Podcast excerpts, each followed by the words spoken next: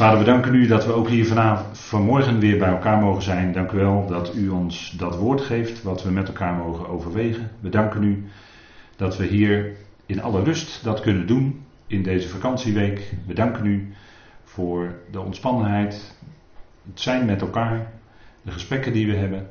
Vader, dank u wel dat u veel geeft. We danken u bovenal voor uw woord, dat u tot ons spreekt, tot ons hart. En mag dat ook deze ochtend zo zijn. Vader, geef dat het is tot opbouw van de gemeente, tot opbouw van ons geloof. En dat het bovenal mag uitwerken en zijn tot eer van uw naam. Vader, we danken u dat we ook over die naam van u vanmorgen nadenken. Over de titels die aangaande u in uw woord staan. En daarover ons verder verdiepen, Vader. En dat is heel wonderlijk hoe u dat heeft onthuld, wie u bent. Vader, dank u wel dat u dat machtige plan uitwerkt. Wat u van tevoren al had ontworpen tot in detail. En dat u dat uitvoert en uitwerkt door uw zoon. Vader, dank u wel dat we die zoon van uw liefde hebben mogen leren kennen. En vader, dat is een enorme diepte aan wijsheid en liefde die daarachter zit, achter dat plan van u. Vader, we danken u voor uw genade en goedheid, voor uw trouw.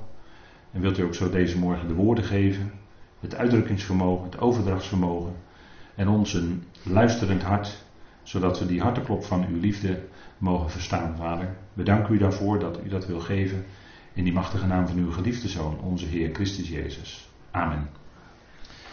Goed, wij eh, gaan verder met elkaar in eh, het boekje en dat is op bladzijde 3. En we hebben gisteren een aantal punten behandeld, een aantal stappen gezet rondom ons jaarthema.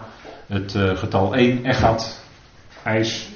En we hebben gekeken naar de diverse titels en ook naar de context waarin het jaarthema staat. Dus we hebben de structuur gezien van Timotheus, de structuur van het stukje van 1 Timotheus 2. We hebben met elkaar gekeken naar die ene God en de diverse titels. El Elohim en Eloah, de diverse titels. En uh, dat is denk ik heel bijzonder dat we dat zo op tafel krijgen, omdat het in onze vertalingen, zoals we gisteren hebben vastgesteld met elkaar, eigenlijk is weggevallen. Ik heb u een aantal tekstverwijzingen per titel meegegeven. En dat kunt u dan zelf nazoeken en in uw Bijbel, als u dat wil, erbij schrijven. En we hopen vandaag dan wat verder te gaan met deze tekst. We hebben gisteren al met elkaar gelezen en daar wil ik dan vandaag ook mee beginnen. De, het zogenaamde Shema. Dat is de beleidenis die elk Joods kind zo van jongs af aan, als het nog maar net kan spreken, al leert. En dat is de bekende woorden Hoor Israël. En dat ziet u hier ook op deze dia afgebeeld bij de kotel. De Joden die daar in hun gebedssjaals staan te bidden. En dat uh, vaak doen op een bepaalde manier van bewegen. Nou goed, dat is verder allemaal niet zo boeiend wat daar, wat daar de reden van is. Maar in ieder geval, dit is het dagelijks beeld, behalve op Shabbat. Bij de kotel, de klaagmuur. En uh, dat is toch wel indrukwekkend als je daar komt. Ik ben daar zelf twee keer geweest. En uh, ja, dat is toch heel wat als je bij die muur staat. En ik heb ook twee keer bij de muur staan bidden.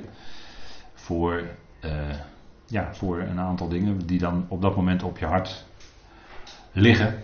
En uh, dat is dan toch wel bijzonder als je daar staat. Maar goed, we weten dat uh, de fysieke plaats waar wij zijn als gelovigen doet er niet toe. We kunnen waar we ook zijn, of op de Noordpool zijn, of de Zuidpool, of in, of, uh, in Zuid-Amerika, op, de op de steppen, de toendra's, weet ik het. Overal waar we zijn kunnen we spreken met Vader. Dat is niet van de klaagmuur afhankelijk, maar dat is geen plaatsafhankelijk.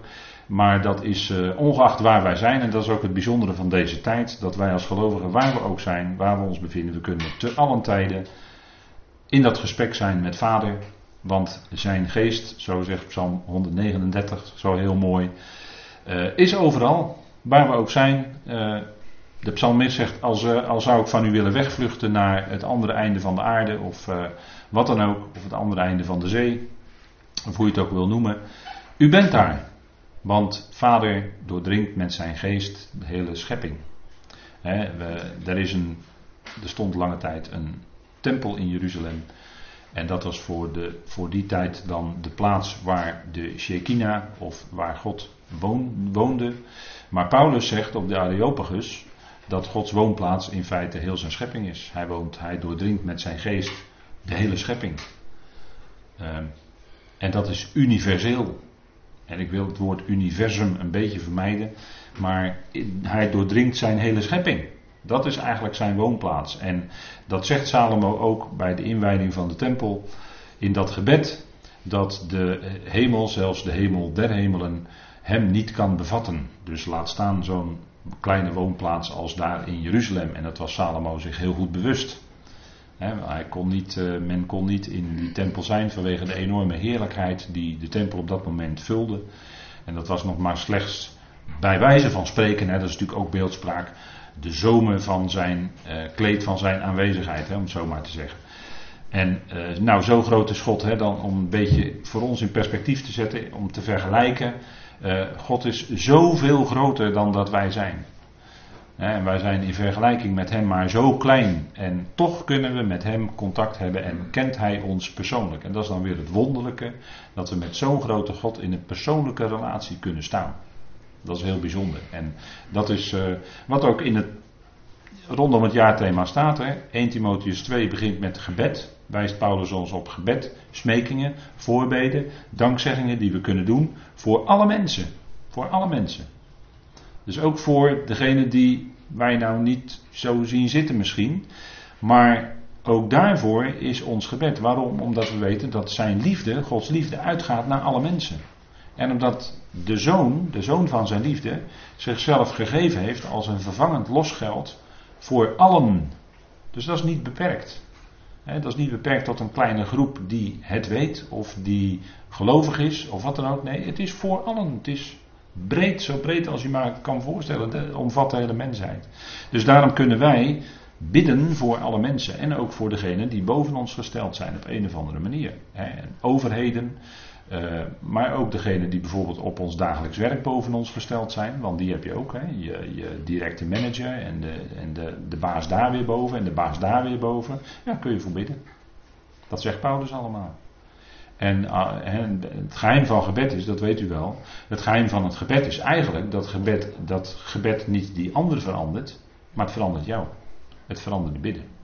En dat verandert dus als je onder iemand gesteld bent, en dan heb je soms moeilijk mee, je kan soms moeilijk hebben met je baas of met je manager, dat hij nou net datgene wil wat jij eh, lastig vindt of wat, jij anders ziet, maar het moet dan toch zo. Uh, nou, als jij voor die baas bidt, dan ga jij veranderen.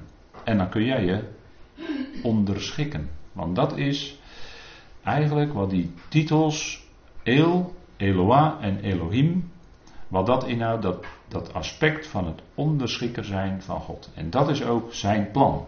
Daar loopt het ook op uit. we roepen dan, en dat is ook geweldig, en we vinden dat ook geweldig, en dat is ook zo, dat God alles in allen wordt. Maar besef wel, God alles in allen. Is 1 Corinthië 15, vers 28, de laatste woorden. Maar in vers 7 en 28 staat wel zeven keer het woord onderschikken. Daar gaat het om, hè? daar gaat het naartoe in Gods plan. En dat is zijn grote werk wat hij doet in het plan van eonen. En daarvoor gebruikt hij instrumenten. Yahweh, hoor Israël, Yahweh, dat is zijn naam. Onze Elohim, dat hebben we gisteren gezien, onderschikkers meervoud. Yahweh, één, Echad. En dan moeten we voor de vertaling zeggen, Yahweh is één. Anders dan loopt die zin niet goed. Hè? Yahweh is één, Echad. Dat wil zeggen, het is die ene God, de God van Israël. En die hebben wij door de Heer leren kennen. Het hoor Israël is wat de Joden allemaal van jongs af aan hebben geleerd. Dat leren zij dagelijks bidden. Zowel s'morgens bij het opstaan en s'avonds weer bij het te rusten gaan. En liefhebben zullen jullie, daar hebben we gisteren ook bij stilgestaan uit Marcus 12. Wat is het grootste gebod? Wat is de grootste aanwijzing in de Torah? Nou zegt de Heer, het liefhebben van God boven alles en de naaste als jezelf. En je zou verwachten dat hij een van de tien woorden, een van de tien geboden dan zou kiezen. Nee, dat deed hij niet. Hij zei, nee, het liefhebben van God boven alles en de naaste als jezelf. En dat, daaronder zit in feite, uh, dat zegt de schrift ook, de, de hele Torah en de profeten. Dat omvat het eigenlijk alles. daar is alles eigenlijk in samengevat. de, de, we zeggen wel met een oud woord, dat is de hoofdsom van de hele Torah, van de hele onderwijzing, de wet en de profeten en de psalmen. Daar hangt alles onder. En het is niet zo dat het op ons gelegd wordt. Je moet God lief hebben boven alles en daarnaast als jezelf. Het is zo dat die, dat hebben we gisteren ook gezien, dat die liefde van God in ons hart is gekomen door zijn geest. En daarom hebben wij het vermogen om Hem lief te hebben boven alles en onze naaste als onszelf. Een andere weg is er niet. Als het, je het zelf gaat proberen, dan gaat het niet lukken. En dat is wat we in het. De Joden kennen dat in het Shema. Het gaat om die ene God. Waarvan de Heer dan zegt in Marcus 12, haalt dat aan uit de wet, uit de Torah. Dat het gaat om God liefhebben boven alles. Dus je omvat dan je hele leven. Dus met heel je hart, met heel je ziel, met heel je verstand. Met alles, dus is eigenlijk alles. Het omvat je hele leven. En we hebben gisteren ook gezien dat. Wat is nou een afgod? Een afgod is iets of uh, ja, uh, het kunnen concrete afgoden zijn, zoals bij Israël, die de Astartes en de Baals van de, van de buurlanden gingen aannemen. En zich daarvoor letterlijk gingen buigen. Maar een afgod is iets in ons leven wat de plaats wat belangrijker wordt dan God. Dat is een afgod. En dat kan bijvoorbeeld ook hebzucht zijn. Hè? Het steeds maar meer willen hebben. Dat materialisme.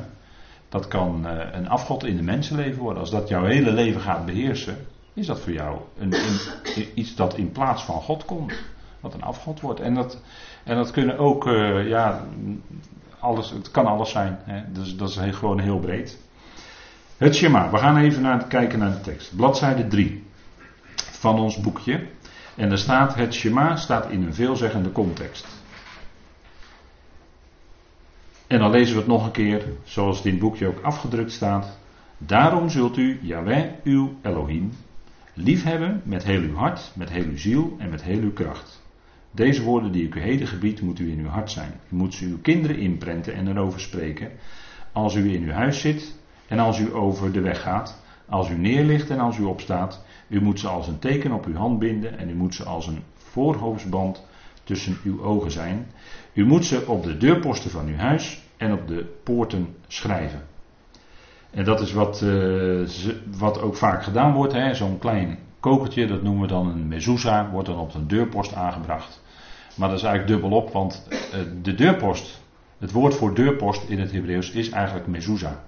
En dus dat kokertje, dat noemen we dan zo, maar dat wordt eigenlijk, de mezuzah wordt dus op de mezuzah aangebracht. dat is wat ook steeds meer uh, christenen doen, zo'n zo'n kokertje. Ik uh, weet niet of dat de voorschrift is voor ons, ik denk het niet. Maar goed, uh, hier wordt het aan Israël wel aangegeven dat ze dat zouden doen. En op de poorten schrijven, en u ziet hier ook zo'n uh, Joods jongetje met zijn bar mitzwa bij de klaagmuur. Nou, die heeft zo'n kokertje op zijn voorhoofd en die heeft die riemen om zijn arm heen. En dat is ook wat hier staat, hè. Van uh, Jods op uw voorhoofd hebben en om uw arm heen. Het gaat erom dat we vaststellen met Israël, en dat is wat de hele schrift in feite eensluidend klinkt, dat er één God is. Dus één God. Geen twee, geen drie, maar het is één God. En dat stelt Paulus ook vast in 1 Korinthe 8. Hè. Die sluit daar gewoon verder bij aan. Laten we even met elkaar opzoeken. 1 Korinthe 8. En daar heeft hij het ook over het contrast, de tegenstelling met de afgoden.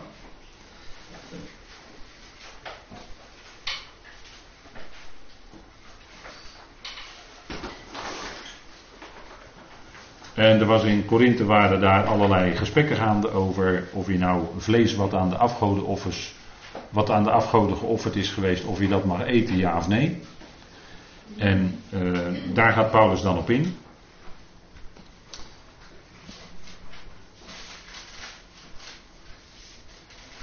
En dan zegt hij in vers 4, 1 Korinthe 8, vers 4, wat dus het eten van afgodenoffers betreft, wij weten dat een afgod niets is in de wereld en dat er geen andere God is dan één.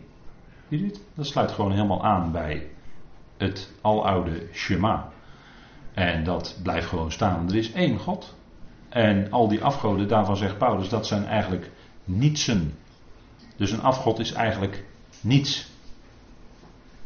Het kan zich wel heel groot, groot voordoen, maar het is ook zo groot als mensen het maken. maar voor ons is afgod niets. Dat kan je zo uh, weg. Het is eigenlijk lucht. En er is geen andere God dan één. En dan zegt hij in vers 5, want al zijn er ook goden die genoemd worden, het zij in de hemelen, het zij op aarde, het zij in de hemel, het zij op aarde, zoals er vele goden en vele heren zijn, toch is er voor ons één God, de Vader, uit wie alle dingen zijn, of uit wie het al is, en wij voor Hem en één Heer Jezus Christus, door wie alle dingen zijn, en wij door Hem. Dus tegenover al die goden, afgoden en heren zet Paulus de zaak recht zoals het is. Er is één God, de Vader, uit wie alles is. En één Heer Jezus Christus, door wie alles is en wij door Hem. Nou, dat is, dat is prachtige, een prachtig woord wat duidelijk maakt uh, hoe het zit. We lezen dit en dit geloven wij. Zo is het dit is de waarheid over als het gaat om God. God de Vader is de bron van alles. Hij is de schepper. En uh, alles is erop uit om, dat, om die heerlijkheid, om dat op een of andere manier te verduisteren, te verdoezelen, uh, naar de achtergrond te drukken of wat dan ook. daar is de tegenwerker op uit, dat weten we. Het menselijke vlees uh, wil graag ook dwars zitten daarin want de mens wil graag zelf ook nog wat roem hebben en zo. dat soort dingen. Daar was Paulus in de Korinthebrief ook steeds mee bezig. Maar alle roem is uitgesloten. Het is van hem. Alles wat we ontvangen is van hem. Alles wat we hebben is van hem. Het is niet door ons. We kunnen niet zeggen van nou dat hebben wij verworven en kijk ons eens. Nee, wel nee. Alles wat we hebben ontvangen is van hem. En eh, alles wat we hier rekenen als ons bezit. Ja, het is eigenlijk niet eens ons bezit. We zijn hier toch maar tijdelijk. Het leven is toch ook eh, snel voorbij. Het leven is een zucht hè, als het voorbij is. Als je eenmaal eh, oud bent geworden, dat zeggen oude mensen. Dat het leven, ja, dat is een zucht. Dat gaat zo snel voorbij. Dus we zijn hier maar even. En wat we rekenen als ons bezit, ach, het is niet eens ons bezit. We hebben het misschien even in bruikleen. En dan, uh, dan weten we dat we passanten zijn. En dan, hè, zoals de prediker zegt, geslachten komen en geslachten gaan. Zo gaat het. En dat zien we gebeuren. En uh, dat, is, uh, ja, dat is het leven. En prediker was misschien voor onze idee misschien wel een beetje somber. Maar het was wel iemand die goed naar het leven keek. En die wel constateerde hoe het in elkaar zat. Alleen uiteindelijk daarbovenuit, ja, God, God, hè, dat is toch. Als uh, er geen God zou zijn, ja, dan heb je helemaal niets. Dan heb je wanhoop. Hè. Dan kom je onder die wanhoopslijn, om het zo maar te zeggen. Maar nee, wij mogen God kennen. En meer nog, we zijn door God gekend. Dat is nog belangrijker. En eh, daarom hebben we hoop, verwachting, uitzicht en vult het ons leven en heeft het leven ook zin. Want als je zoals uh, prediker in sommige stukken, dan zeg je ja, alles is eigenlijk zinloos. Hè? Waar, waarvoor zijn we nou eigenlijk bezig? Je, je, je, werk je, je ik weet niet wat, 30, 40, 50 jaar lang. En dan uiteindelijk, uh, wat is dan het eindstation? Nou, dat je, dat, dat je ook sterft, net als al die anderen. Nou ja, dus een wat sombere constatering misschien, maar zo is het wel natuurlijk. Maar omdat we God mogen kennen, heeft het wel zin. En heeft het wel vulling in ons leven. En is het wel, heeft het wel een doel, heeft het wel een bedoeling. Want de hè, prediker zegt ook dat God het is die het aan ons geeft om te doen. Om ons leven daarmee te vullen. En er kunnen wel eens dagen zijn dat je denkt van nou, deze dag was voor mij een kwelling, een kwelling van mijn geest. Ja, dat heb je wel eens. Maar toch heeft het zin, is het zinvol. Hè? Omdat we uitzicht hebben op een God die verder reikt dan de dood. Hè? Zijn liefde is sterker dan de dood. Ja, dat is fantastisch hè. Dat, dat gaat dus over het graf heen. Als we bij het graf staan, lezen we 1 Thessalonicense 4. Want we kijken uit naar de bazuin. Het moment waarop God weer leven zal geven. Waarop God opstanding zal geven.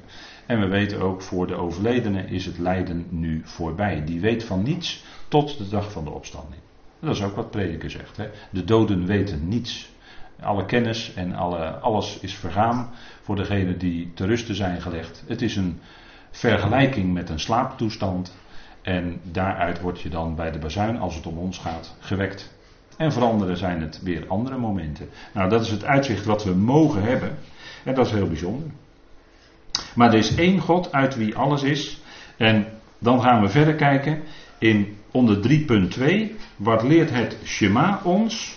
Om te beginnen verbiedt het ons om drie personen of zelfstandigheden God te noemen, zoals vastgelegd is in de vaak zo fanatiek verdedigde leer van de heilige drie-eenheid. De heilige drie-eenheid. Ja, dat is voor heel velen, omdat ze dat van jongs af aan wordt bijgebracht, uh, is dat een soort heilige leerstuk geworden. Hè? En uh, ja, het probleem is altijd uh, dat het, het woord drie-eenheid op zich komt in de Bijbel niet voor. Dus dat is, dat is even voor mij dan een moeilijk punt. En uh, als je de Bijbel verder erop naslaat, dan uh, kom je dat eigenlijk ook niet zo tegen. Als je nu zou vragen aan mensen die echt heel stellig geloven in de drie-eenheid, van leg dat nou eens uit, die hele formulering van de drie-eenheid, dan zeggen ze ja, maar dat kunnen we niet uitleggen. Dat is te heilig. Dat is, uh, en het is ook te moeilijk. Het is ook niet te begrijpen. Uh, in, en, mensen die in de drie-eenheid, de leer van de drie-eenheid, die hebben het dan over God de Vader, God de Zoon en God de Heilige Geest. zo wordt er dan geformuleerd. Maar dit is een formulering, die ik u net zeg, die komt in de Bijbel ook niet voor. er wordt wel gesproken over God de Vader, maar er wordt nergens gesproken over God de Zoon. Nergens. Geen enkel, er is geen enkele tekst die dat zegt. En ook niet God de Heilige Geest. Komt ook nergens voor in de Bijbel. Dus dat zou ons al uh, ja, toch een beetje alert moeten maken van hey, hoe zit dat dan met zo'n leerstuk wat in de kerk in de loop van de tijd is ontstaan. Voor het eerst in uh, het concilie van Nicea in 325 is dat geformuleerd. En als je die formulering dan naleest, dan denk je ja, dit is inderdaad onbegrijpelijk. Dat is onbegrijpelijk. En er komen ook allerlei problemen als je wat dieper gaat doordenken over de leer van de drie eenheid. Uh, dan komen er ook problemen. Want als je het hebt over dat de zoon ook God is, God de zoon, dan zijn natuurlijk allerlei problemen. Wie, wie was de Heer Jezus dan? En hoe kon het dan dat hij stierf aan het kruis? Want God is geest en die kan per definitie dus niet sterven. Wie stierf er dan eigenlijk aan het kruis? En um, als je gelooft, even in de, zo hè, als je gelooft in de leer van de drie eenheid, wie wekte wie op uit de dood? Ja, als je erover nadenkt, dan kom je daar dus helemaal niet meer uit. Hè? Je komt er niet uit. Je, je, raakt, je raakt ook waarheden dan kwijt uit de Bijbel, uit de schrift. Je raakt dingen kwijt. En zo is het dus niet. Um, en dat, levert dus allerlei problemen op. En er is ook eigenlijk geen grond voor te vinden in de schrift. Dus ik, ik noem maar even twee puntjes waarvan je kan zeggen van hé, als je er zo over nadenkt, ja, dat, dat kan ook helemaal niet. Je loopt vast. Je loopt vast met, met de schriftgegevens. Um, de vader, de zoon, is opgewekt uit de doden door de heerlijkheid van de vader. Dat lezen we wel in de schrift, dat staat er wel. Maar ons jaarthema is ook dat hij mens is geworden, hè, Christus Jezus mens geworden, en hij is nu nog steeds mens. Hè? De mens Christus Jezus. Die is uitermate hoog verhoogd aan de rechter van Vader. Maar het is een mens Christus Jezus. En dat is natuurlijk het, het grote wonder en voor velen ook het mysterie. Dat hij die eerst grote heerlijkheid had. Die heerlijkheid heeft afgelegd. En mens is geworden.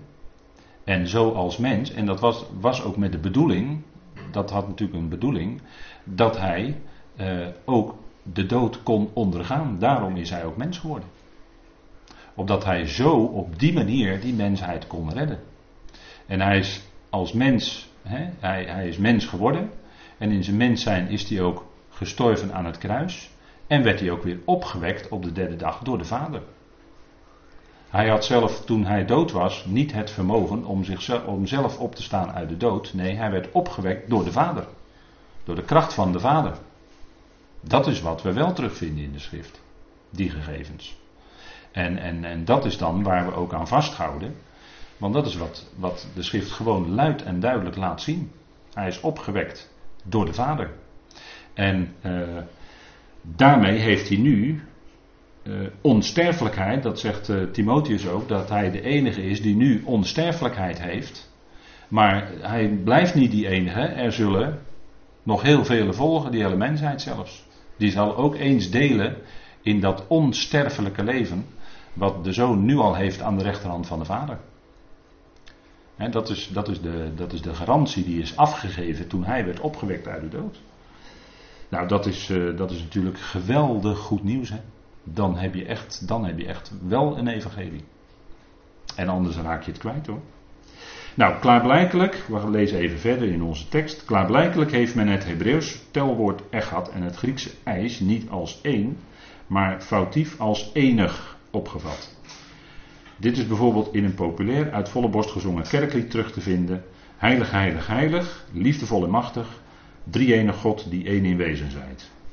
Nou, misschien heeft u dat vroeger ook wel gezongen. Ik wel in ieder geval, toen ik nog in de kerk zat. En uh, ja, op dat moment ook niet precies geweten wat ik zong. Daarmee wordt het gebod geschonden dat God onder meer in Exodus 20 en Deuteronomium 5, vers 6 en 7 gegeven heeft. En laten we even kijken in die tekst, Exodus 20. Exodus 20.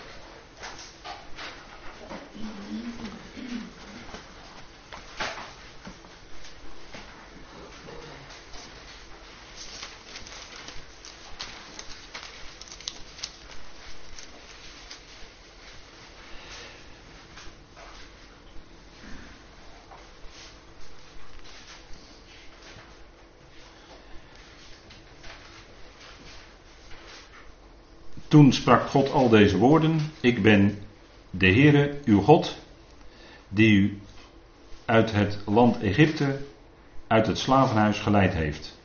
U zult geen andere goden voor mijn aangezicht hebben. U zult voor uzelf geen beeld maken, geen enkele afbeelding van wat boven in de hemel of beneden op de aarde of in het water onder de aarde is. Nou, even tot zover. Dus geen andere goden. Ik ben de Heer jullie God, de, de enige God geen andere goden voor mijn aangezicht. En als je uh, komt met de drie eenheid, dan wordt er ook gezegd, en ik denk dat het toch wel een beetje terecht is, ja, uh, tegen het christenen, tegen het christendom wordt gezegd, ja, jullie hebben een drie goden leer. Hè, drie goden. En uh, ja, dat, dat, en dat op zich al is natuurlijk wat in tegenspraak is met hier wat in Exodus 20 staat, dat die ene God daar is, en dat er geen andere goden voor zijn aangezicht zullen zijn. Dus in feite uh, neemt men met deze lering een loopje met wat hier in de Torah geschreven staat. Eén God. Het is dus geen drie-eenheid, maar één God. Goed, we lezen even verder in de tekst in, van ons boekje. Bijna onderaan bladzijde 3. Wie nauwkeurig leest wat er geschreven is in Deuteronomium 6, vers 4, Marcus 12, 1 Korinthe 8 en ook Efeze 4, kan niet anders dan tot de conclusie komen dan dat er slechts één God is en dat God één is. Nou, dat is denk ik heel duidelijk gezegd. tekst hebben we gelezen en daar Efeze 4 wil ik er dan nog even met u bijpakken. Efeze 4, vers 5 en 6. En dat zijn ook hele bekende woorden natuurlijk. En dat is ook nadrukkelijk, komt daar zo sterk naar voren, dat één. Hè? En dat is helemaal in de lijn van die ene God, wie de bron is en wie ook het doel is van alles.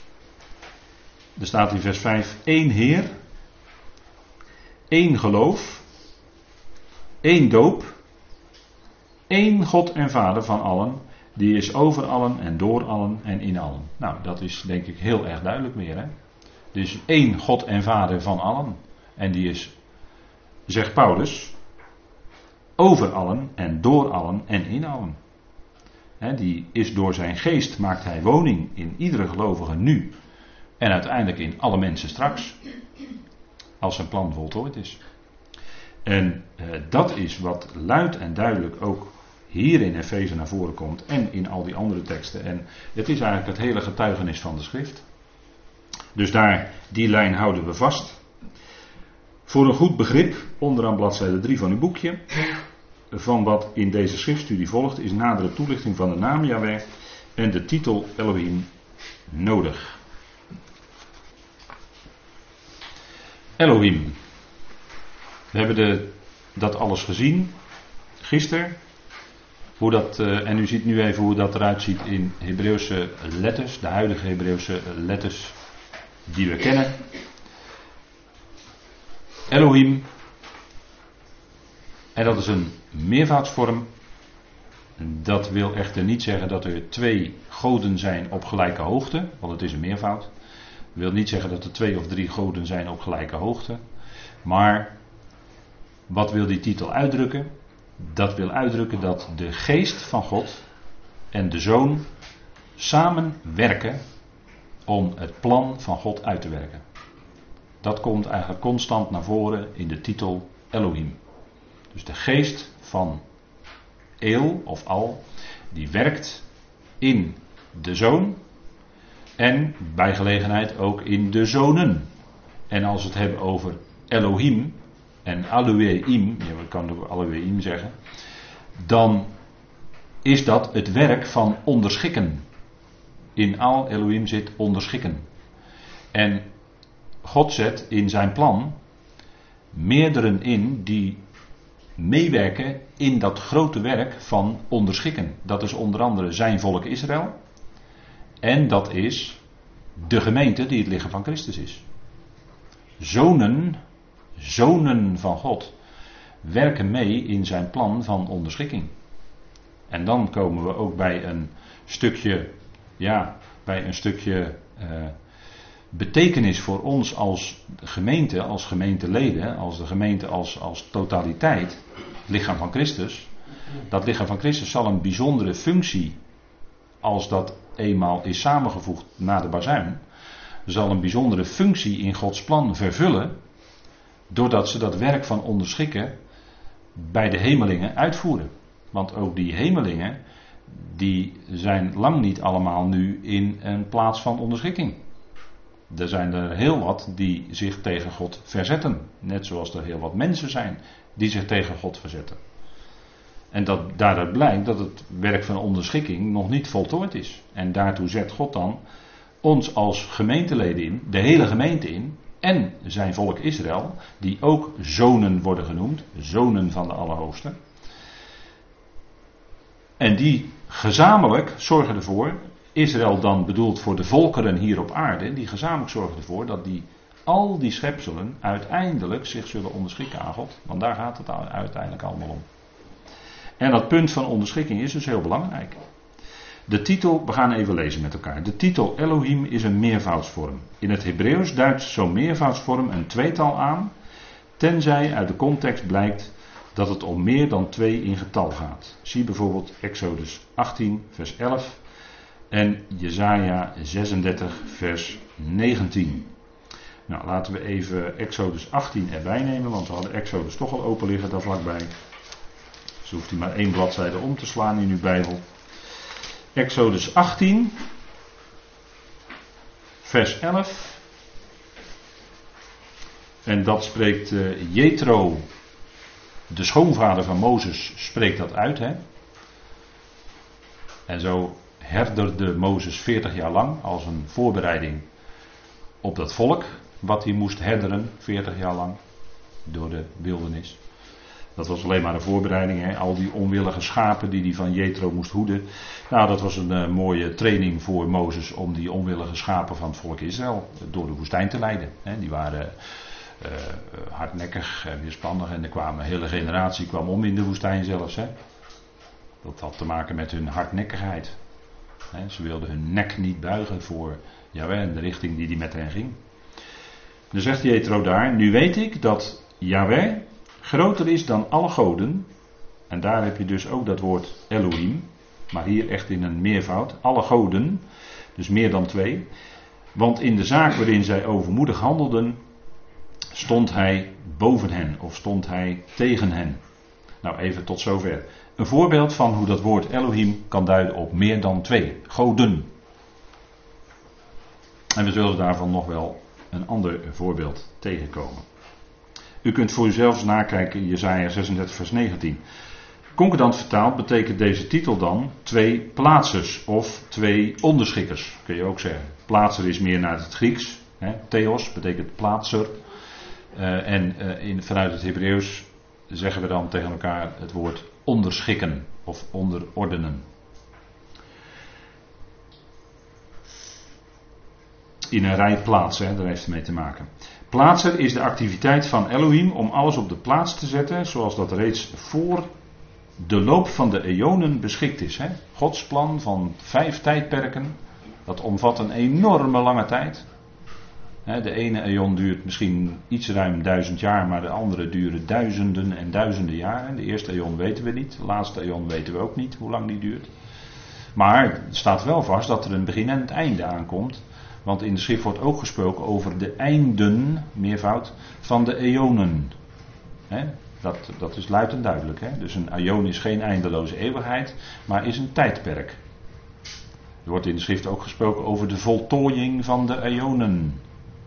Nou, als we de eonen een voltooiing kennen, zijn er dus tijdperken. Dan is het geen eindeloze eeuwigheid. Dat breekt pas aan als Gods plan voorbij is.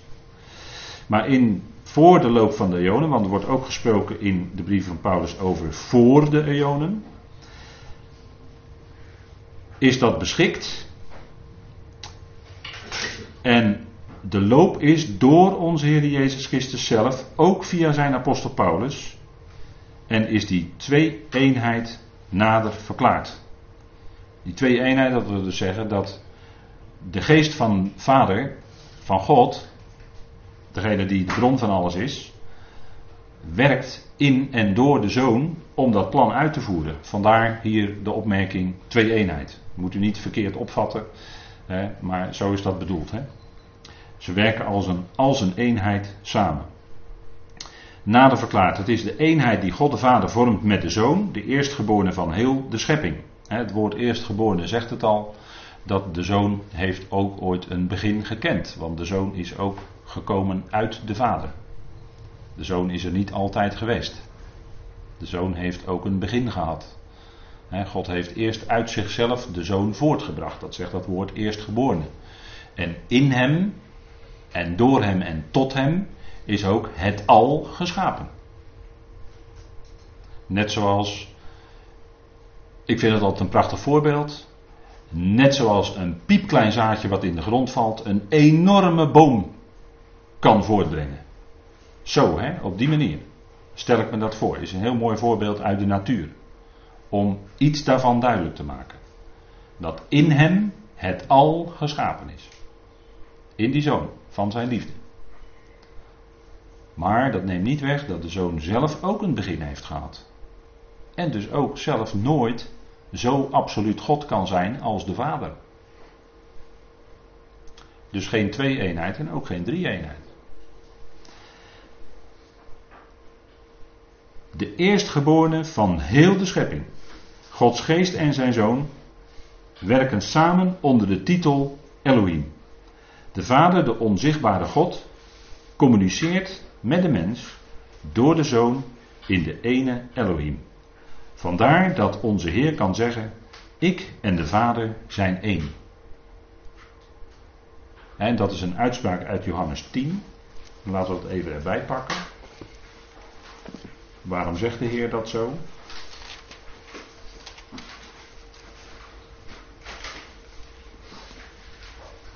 Johannes 10, en dan gaat het over die herder en die schapen, weet je wel.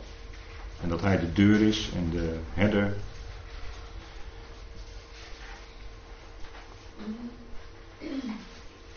En dan lezen we even voor de context vers, vanaf vers 27. Daar zegt de Heer dan tegen zijn volk: Mijn schapen horen mijn stem en ik ken ze en ze volgen mij. En ik geef hun eonisch leven en ze zullen beslist niet verloren gaan in eeuwigheid, of voor de eon, en niemand zal ze uit mijn hand drukken. Mijn vader, die hen aan mij gegeven heeft, is meer dan allen. En niemand kan hen uit de hand van mijn vader rukken. Ik en de vader, wij zijn één, zegt hij. Ik en de vader, wij zijn één. Vader had al die schapen aan hem gegeven. En die schapen kon niemand uit zijn hand rukken. Waarom niet? Omdat de vader die schapen in zijn hand gegeven had. Dat is het, hè? Hij had ze van de vader ontvangen. Hier zien we dus weer een duidelijk verschil tussen de vader en de zoon. De vader is de gever en de zoon is de ontvanger. En de zoon was gezonden, dat wil zeggen, de vader is de zender en de zoon is de gezondene. Hij deed de werken die hij de vader zag doen. Hij sprak het woord wat hij van vader kreeg. Allemaal verschillen. En hij zei ook bij gelegenheid: De vader is meer dan ik, of groter dan ik. En zo zien we dus door al die verschillen even op een rij te zetten, dat juist door die verschillen wordt duidelijk eigenlijk hoe groot het verschil is tussen de vader en de zoon. En dat, dat je dus nooit kan spreken over een twee-eenheid alsof er twee gelijke goden zijn, of drie gelijke goden zelfs. Dat, dat, dat kun je niet zeggen. En, en ook al gaat het om de geest, dan beloofde de Heer dat hij die geest aan zijn volk zou geven. Eh, als, ze in die, als ze in die opperzaal uh, zouden bidden. Hè, dan zouden ze dat ontvangen. Maar eerst moest hij verheerlijkt zijn. Dan zou hij die geest van de Vader ontvangen. En dan zou hij die geest aan zijn volk geven. Dan hebben we het over de Heilige Geest. Hè? Die dan toen met Pinksteren op het volk kwam. Op de Joden kwam. En er 3000 tot bekering kwamen. Maar dan ziet u ook dat die Heilige Geest dus ook niet een zelfstandige God is naast de Vader en de Zoon. Nee, nee, absoluut niet. Nee, Vader is de bron van alles. De Zoon voert het plan uit. En de Geest speelt daarin een zeer, zeer belangrijke rol natuurlijk. Dat is essentieel. Maar daaruit kun je niet een drie-eenheid afleiden. Dat is onmogelijk. En zo spreekt de schrift er ook niet over. Daarom zei de Heer dat, hè, ik en de Vader zijn één. Hè, dat zei hij uh, in een van die gesprekken met de Joden, waar Johannes dan uh, behoorlijk veel aandacht aan besteedt. En dat ging er soms aardig veel aan toe. En ook hierop dat de Heer dat zei, pakte de Joden stenen, vers 31, als we nog heel even doorlezen. De Joden dan pakten opnieuw stenen op om hem te stenigen. Jezus antwoordde hun: Ik heb u goede werken van mijn vader laten zien. Vanwege welk van die werken stenigt u mij?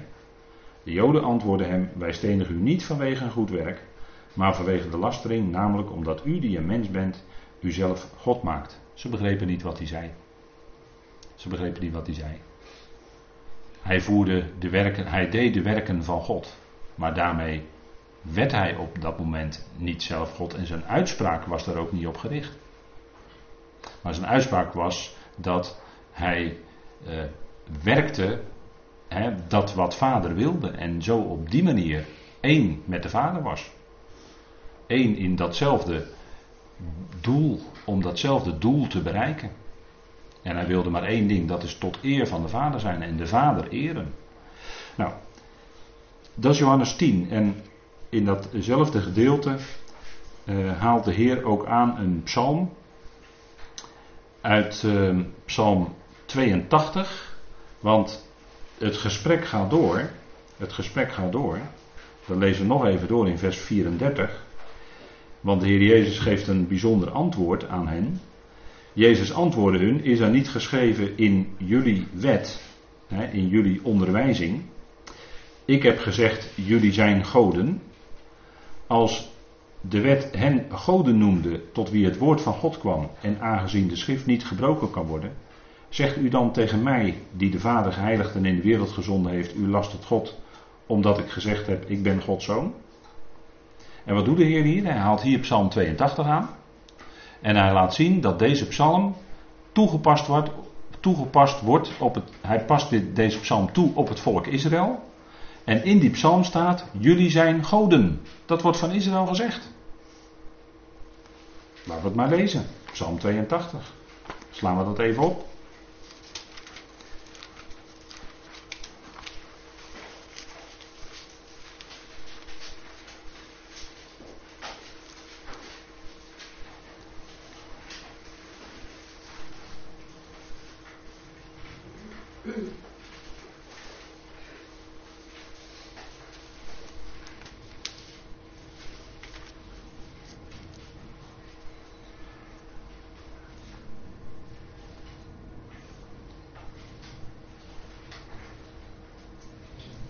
dan ook over de, degene die God niet vereren, daartegenover. Hè. Vers 5, Psalm 82, vers 5. Zij weten niets en begrijpen niets, zij wandelen steeds in duisternis rond. Wankelen, daarom wankelen alle fundamenten van de aarde. Ik heb wel gezegd, u bent goden, of jullie zijn goden. Jullie zijn allen zonen van de Allerhoogste. Toch zullen jullie sterven als een mens. Zoals iedere andere vorst zullen jullie vallen. Nou, dit wordt tegen Israël gezegd. Jullie zijn goden in de psalmen. Dat is een stuk onderwijzing. En in de tweede zin wordt van hen gezegd: Jullie zijn zonen van de Allerhoogste. En waarom zegt de psalmist dat? Omdat Israël bedoeld was door God in zijn plan om onderschikker te zijn, om onderschikkers te zijn. Dus goden, dat is de betekenis van het woord Elohim, onderschikkers. En om die volkeren door de prediking van het woord, door het uitgaan laten gaan van het woord van de Heer, vanuit Jeruzalem enzovoort, om die volkeren op die manier tot onderschikking te brengen aan Yahweh. Daarom wordt dat tegen hen gezegd. En dat haalde de Heer aan in Johannes 10. Ja, en dan, eh, dat is natuurlijk een verbluffend antwoord voor de Joden. Want uh, zij zeiden, ja, je last het God. Terwijl de Heer dan antwoordt met, ja, maar in, in de psalmen staat zelf geschreven, jullie zijn goden. Daar staat het gewoon in. Dus dat leg, daarmee legde hij de Joden natuurlijk gelijk het zwijgen op. Hij confronteerde ze met die Torah die zij zelf zo goed kenden. Hè? En dat is het punt. Dus dat begrip Elohim of El Elohim Eloah, dat heeft te maken met onderschikking. En dat is ook de lijn in Gods woord, hè, vanaf het begin. Die lijn van onderschikking, die loopt vanaf Adam. Adam was bedoeld om te onderschikken. Hij moest die aarde aan zich onderschikken. En uh, die lijn loopt dan vanaf Adam via Abel. Maar die werd gedood door zijn broer Kain.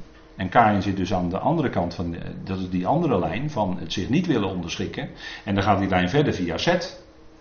En dan komen we later bij een Henoch en bij een Noach komen we uit. Eh, dat is de lijn van onderschikking. En daartegenover heb je die andere lijn. En dat mondt bijvoorbeeld uit in Babel, hè, Nimrod, om maar eens iemand te noemen. Nou, dat is de lijn van de weerspannigheid. En die staat dan in Genesis tegenover de lijn van de onderschikking. En dat is ook de betekenis van bijvoorbeeld Genesis 6, de zonen van God. De zonen van God, hè, die uh, omgang hadden met de dochters van de mensen, dat heeft te maken met die twee verschillende lijnen. En ik weet dat er hele theorieën over zijn wie die zonen van God zijn. En dat het, dat het vaak gezien wordt als de, of dat hemelse machten zijn enzovoort. Maar als je de, de lijn volgt in Genesis, zonen van God, dan is de lijn van onderschikking. En dan gaat het, dan gaat het om iets wat in de, in de menselijke samenleving toen, als mensen onderling, wat er toen gebeurde. En waarvan de Heer later zei: Ja, de mens is alleen maar vlees. Ik ga die mensheid eh, wegdoen uit mijn ogen. En toen werden Noach en zijn gezin gered. Goed, we gaan even pauzeren met elkaar. Het is tijd voor koffie.